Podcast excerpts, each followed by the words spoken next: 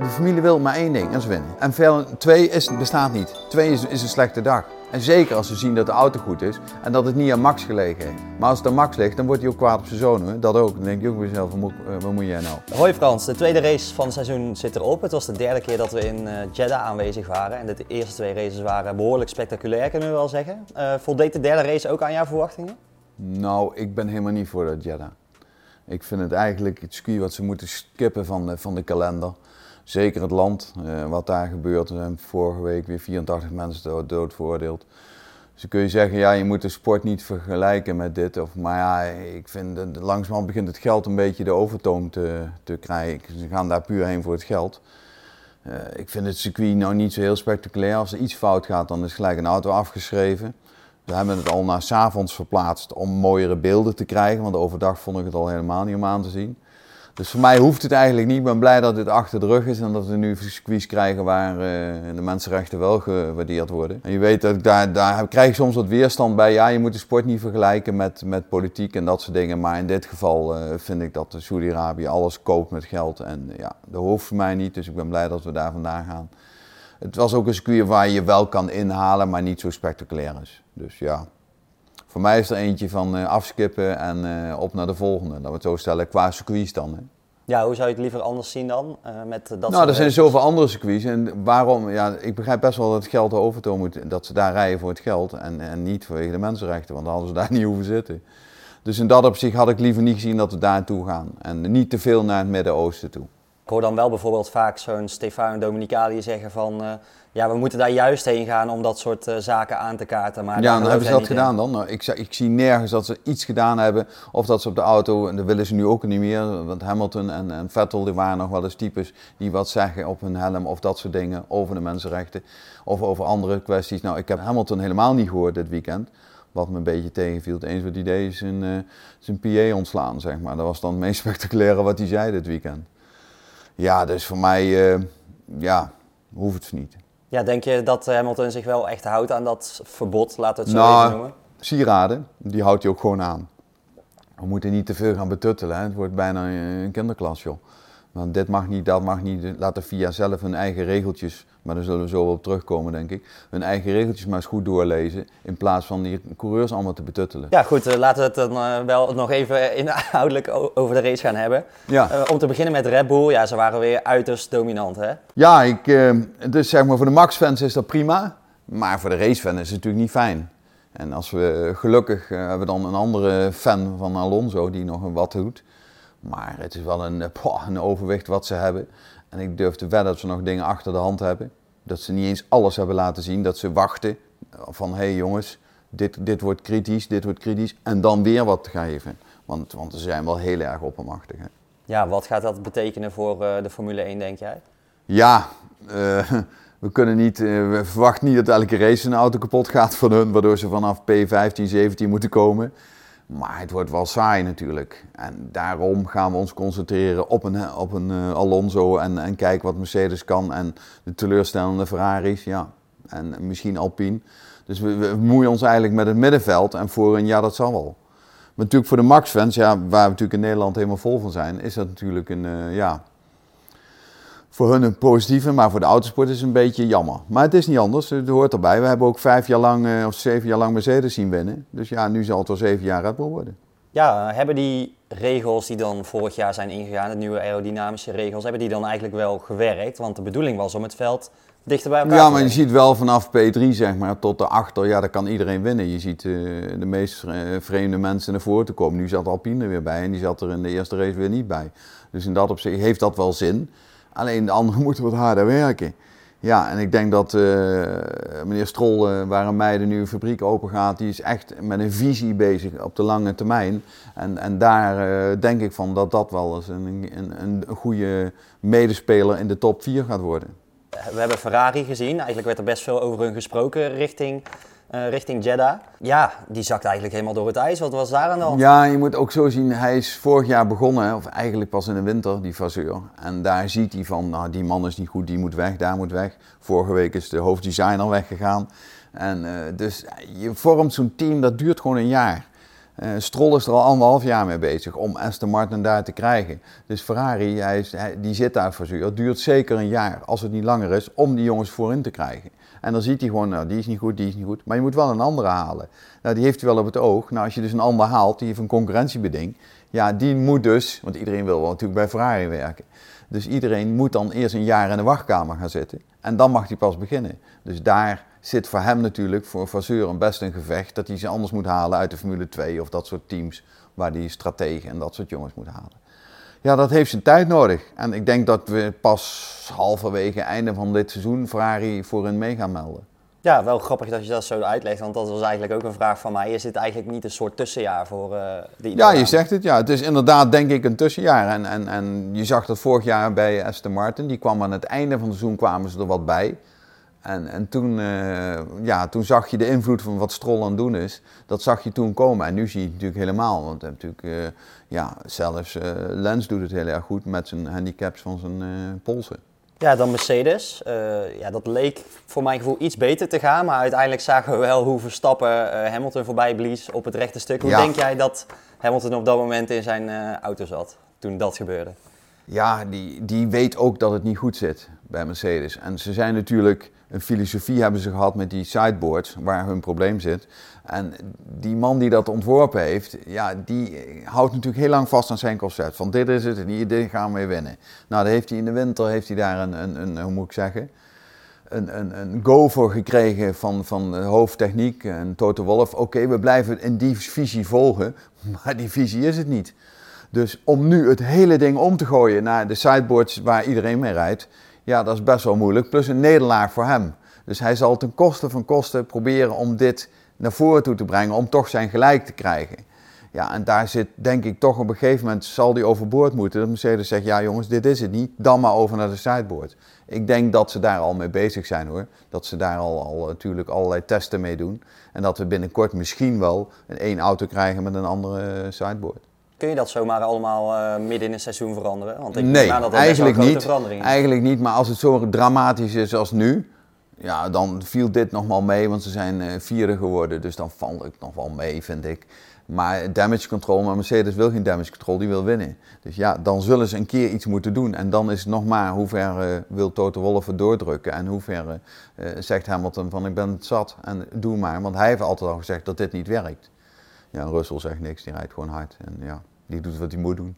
Ja, want hoe zit Hamilton uh, op dit moment in zijn vel, denk je? Uh, hij reageerde ook best wel cynisch, had ik het idee, op uh, het feit dat Russell in eerste instantie het podium had gekregen. Nou ja, iemand die zeven keer wereldkampioen is, is natuurlijk niet makkelijk om, om te zien dat hij het niet gaat redden. En niet hij, maar de auto niet.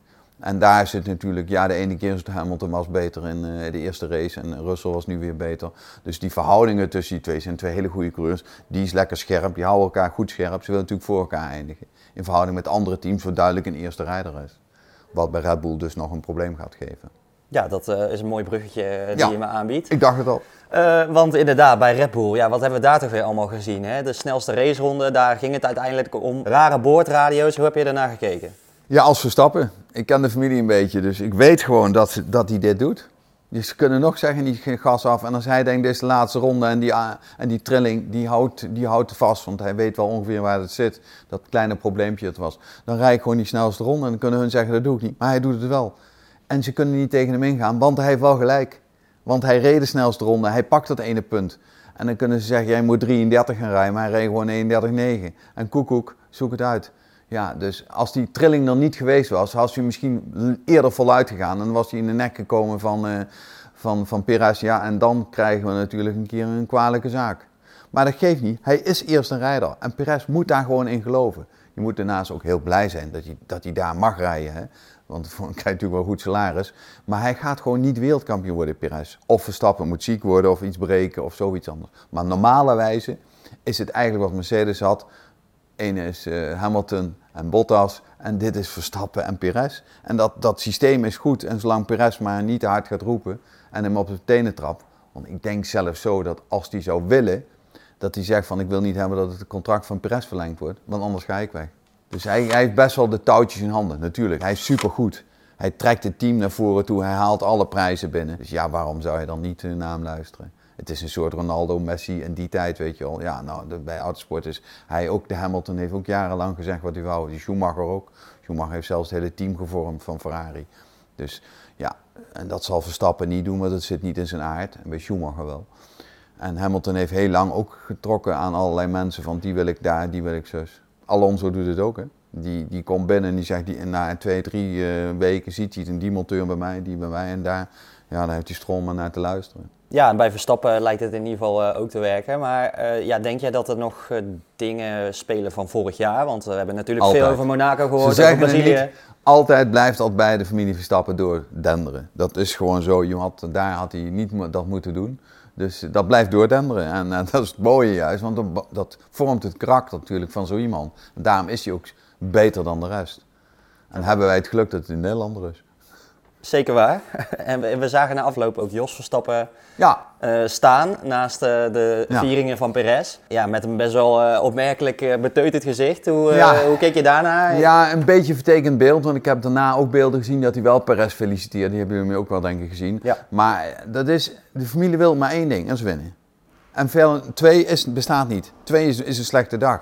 En zeker als ze zien dat de auto goed is en dat het niet aan Max gelegen heeft. Maar als het aan Max ligt, dan wordt hij ook kwaad op zijn zoon. Dat ook. Dan denk je ook bij jezelf, eh, wat moet jij nou? Dus in dat opzicht heeft hij natuurlijk wel gedaan wat, wat, wat Verstappen doet. Van winnen en niks anders. Daarna heeft hij hem wel gefeliciteerd. En, en misschien kan hij de volgende keer beter niet daar gaan staan. Want hij heeft natuurlijk de hele wereld weer over zich heen gekregen. Jongen, jongen, jongen, jongen. Maar het is winnen en niks anders. Dus ik begreep het wel. Ja, is dat dan mooi even de echte Verstappen in één beeld gevangen? Ja, ik heb hetzelfde met hem meegemaakt. Hij, uh, we hebben bij Le Mans serie één race niet gewonnen. Nou, hij was gewoon doodziek. En dan moet ik wel lachen, want het zet ook iedereen op scherp. Hè? Want anders slaap je een soort in of zo. Nee. En die aanval mag niet meer gebeuren en dit en dat en zo en zo. Je zag het ook in die, die quali toen die aanval brak, hoe hij zijn dingen afzette en wegliep.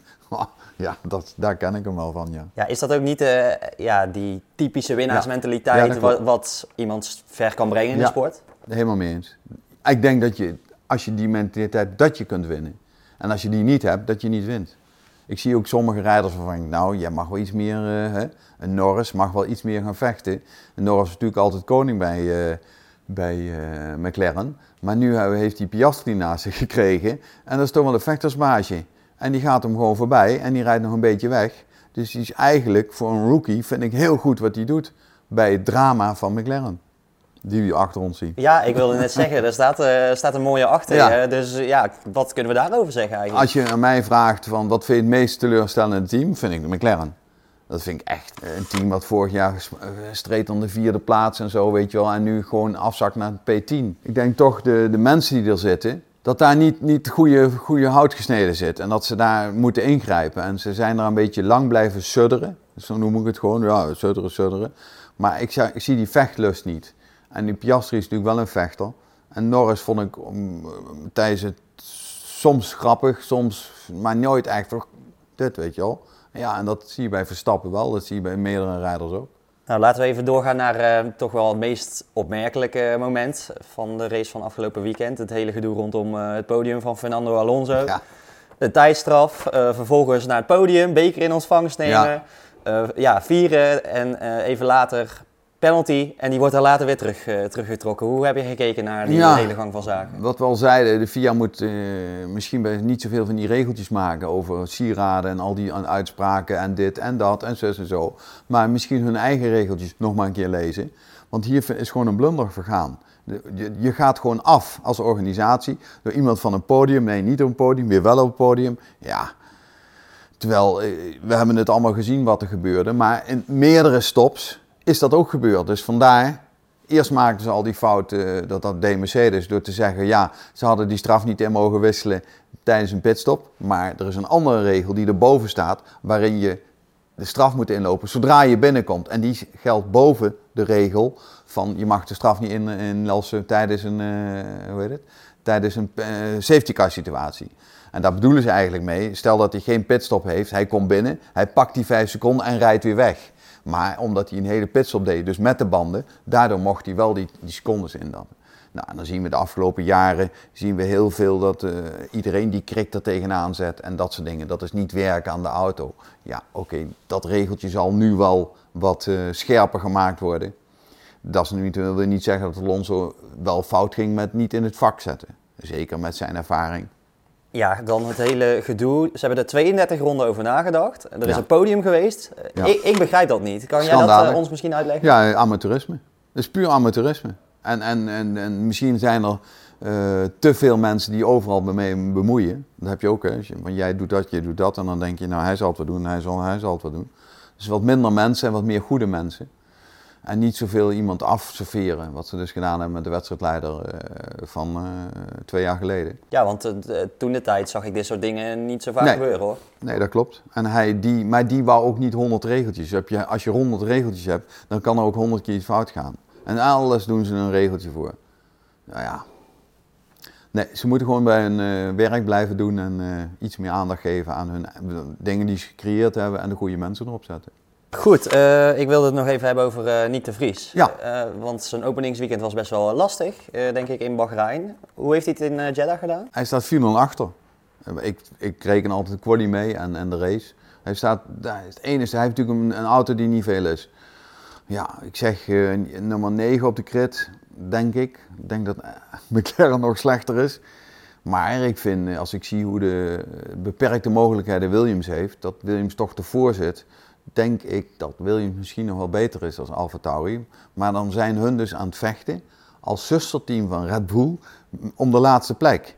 Ja, dan heeft hij daar met die auto te dealen. Dus wat hij moet doen is voor zijn teammaatje eindigen. Oké, hij zit er net in. Dus ik geef hem vier, vijf races. En dan moet hij toch echt wel, vijfde race moet hij toch echt wel voor Yuki komen te staan. Want anders wordt het zijn plekje voor volgend jaar, wordt natuurlijk een beetje eh, kritisch. We hebben daar uh, uh, natuurlijk veel aankomend talent. Er zitten er twee of drie die in de Formule 2 best wel gas geven. Ja, dus het gaat niet goed. Maar dat weet hij zelf ook. Hij deed wel een mooie uitruimactie, maar ja, om die ene uitruimactie uh, helemaal de hemel in te prijzen vind ik een beetje veel. Daar zal hij zijn stoeltje niet op winnen, denk ik. Nee, daar wint hij zijn stoeltje niet op. Maar daarnaast doet hij ook sommige uitspraken waarvan ik zeg, ik zou niet te veel tegen die Toast aanschoppen. Nou, hij heeft gezegd dat, uh, Toast, dat ze verkeerd gedaan hebben voor de qualifying, verkeerde auto meegegeven hebben. Dat zou je eh, bij. Ik had dat anders gezegd. Ik had gezegd, ja, we moeten meer eraan werken om het beter te doen met het hele team. Weet je, zo. En niet zo van dat en dat. En Toast die ook zegt dat uh, die zijn mensen niet vertrouwt en zo en dat soort dingen, heeft hij later wel iets teruggedraaid. Maar als je mij vraagt. Uh, ik ben altijd uh, teambaas, is een beetje mijn, mijn pakje Jan. Dus ik heb, uh, Pieter Boel vond ik altijd een absolute menkukel. Binotto heb ik ook op de verkeerde plek gezien. Dus daar hebben, die heb ik allemaal al opgeruimd. De volgende die echt aan zijn, aan stoelen begint te, te zagen, is Frans Toost. Ja, die man zit er al zo lang. En dan ben jij het, het zusterteam van Red Bull. Nou, als ik het zusterteam was van Red Bull, dan ging ik naar Helmut Marco al, al in de winter zitten. Zeg van, heb je nog een goede engineer? Want uh, ik heb windtunnel tijd zat over. Jij hebt wat tekort. Uh, geef mij een uh, vleugeltje of doe iets. Maar dan kun je daar spullen weghalen. Iedereen zegt dat Aston Martin een kopie is van de Red Bull. Hoezo zal de AlphaTauri dan geen kopie kunnen zijn van die Red Bull? Weet je wel zo. En dat is nog veel makkelijker. Want je zit veel dichter erbij. Je kunt mensen weghalen die, die geen concurrentie bedingen. Begin jij morgen bij, Red Bull, bij. En dan, dan heb je eerder de spullen op, op de rails. Ja, en ik vind dat gewoon een managersfout van hem. Hij moet daar gewoon aan werken. En dat langzamerhand is zijn houdbaarheidsdatum begint bij mij ook uh, op te raken. En Nick is daar natuurlijk de, de, de, dupe van.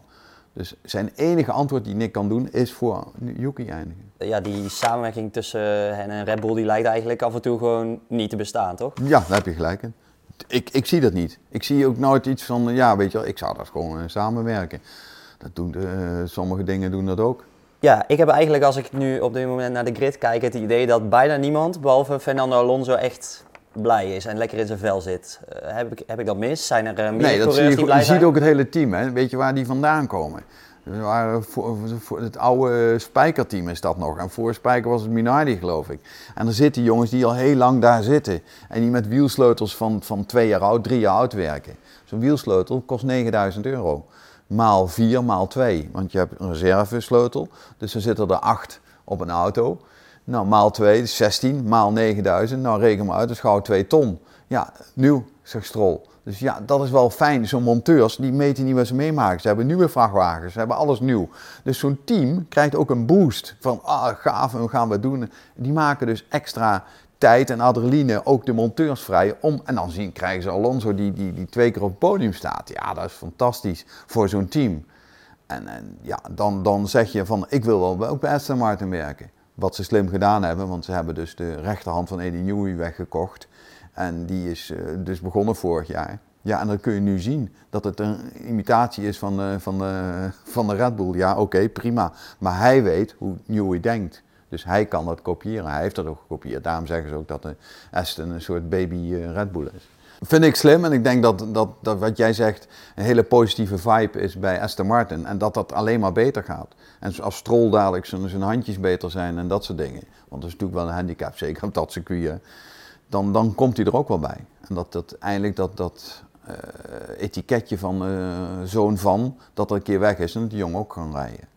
Wat Alonso zei dat hij wereldkampioen kan worden, is natuurlijk een beetje ja, een miskeluntje. Dat gaat hem niet worden wat ik er ook eigenlijk mee bedoelde te zeggen, inderdaad, bij Aston Martin zijn ze dolgelukkig natuurlijk. En bij Red Bull zullen ze ook blij zijn over de pace. Iets minder denk ik over het uh, onderlinge uh, gedoe. Ja, maar dat, dat krijg je. Uh, zeker. En dan hebben we Mercedes, Ferrari, die zullen denk ik niet blij zijn. Zijn, er, zijn er überhaupt teams naast Aston Martin die op dit moment tevreden kunnen zijn? Ik denk dat Alpine, is altijd goed, natuurlijk een puinhoop in Bahrein.